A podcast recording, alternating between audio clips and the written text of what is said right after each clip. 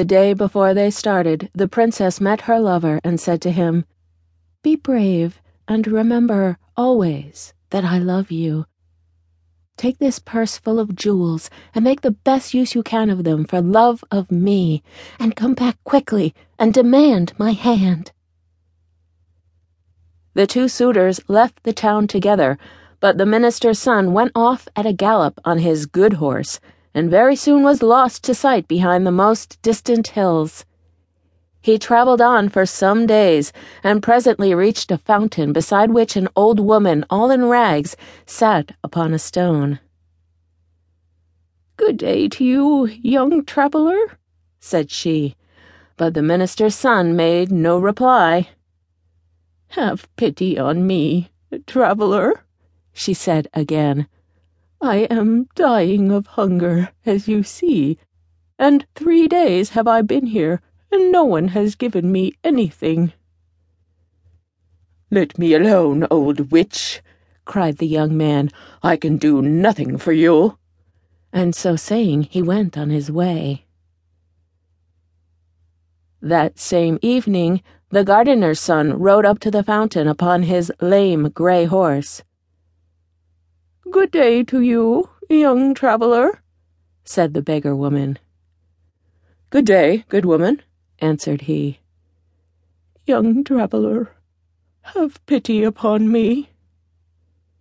Oh, take my purse, good woman, said he, and mount behind me, for your legs can't be very strong.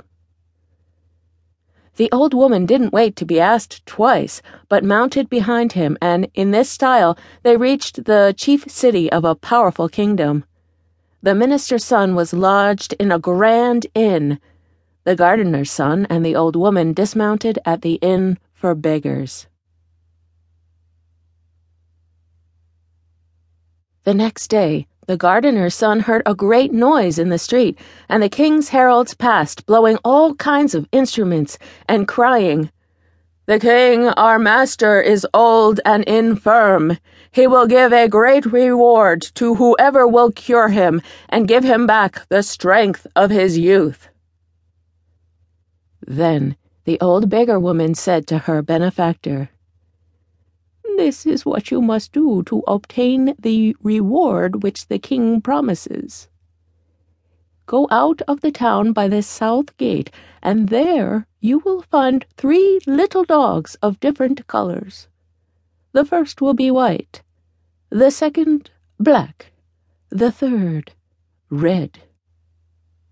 You must kill them, and then burn them separately, and gather up the ashes. Put the ashes of each dog into a bag of its own color. Then go before the door of the palace and cry out, A celebrated physician has come from Janina in Albania. He alone can cure the king and give him back the strength of his youth. The king's physicians will say this is an impostor and not a learned man, and they will make all sorts of difficulties. But you will overcome them all at last, and will present yourself before the sick king. You must then demand as much wood as three mules can carry, and a great cauldron, and must shut yourself up in a room with the Sultan and when the cauldron boils, you must throw him into it, and there leave him until his flesh is completely separated from his bones. Then arrange the bones in their proper places and throw over them the ashes out of the three bags. The king will come back to life and will be just as he was when he was twenty years old.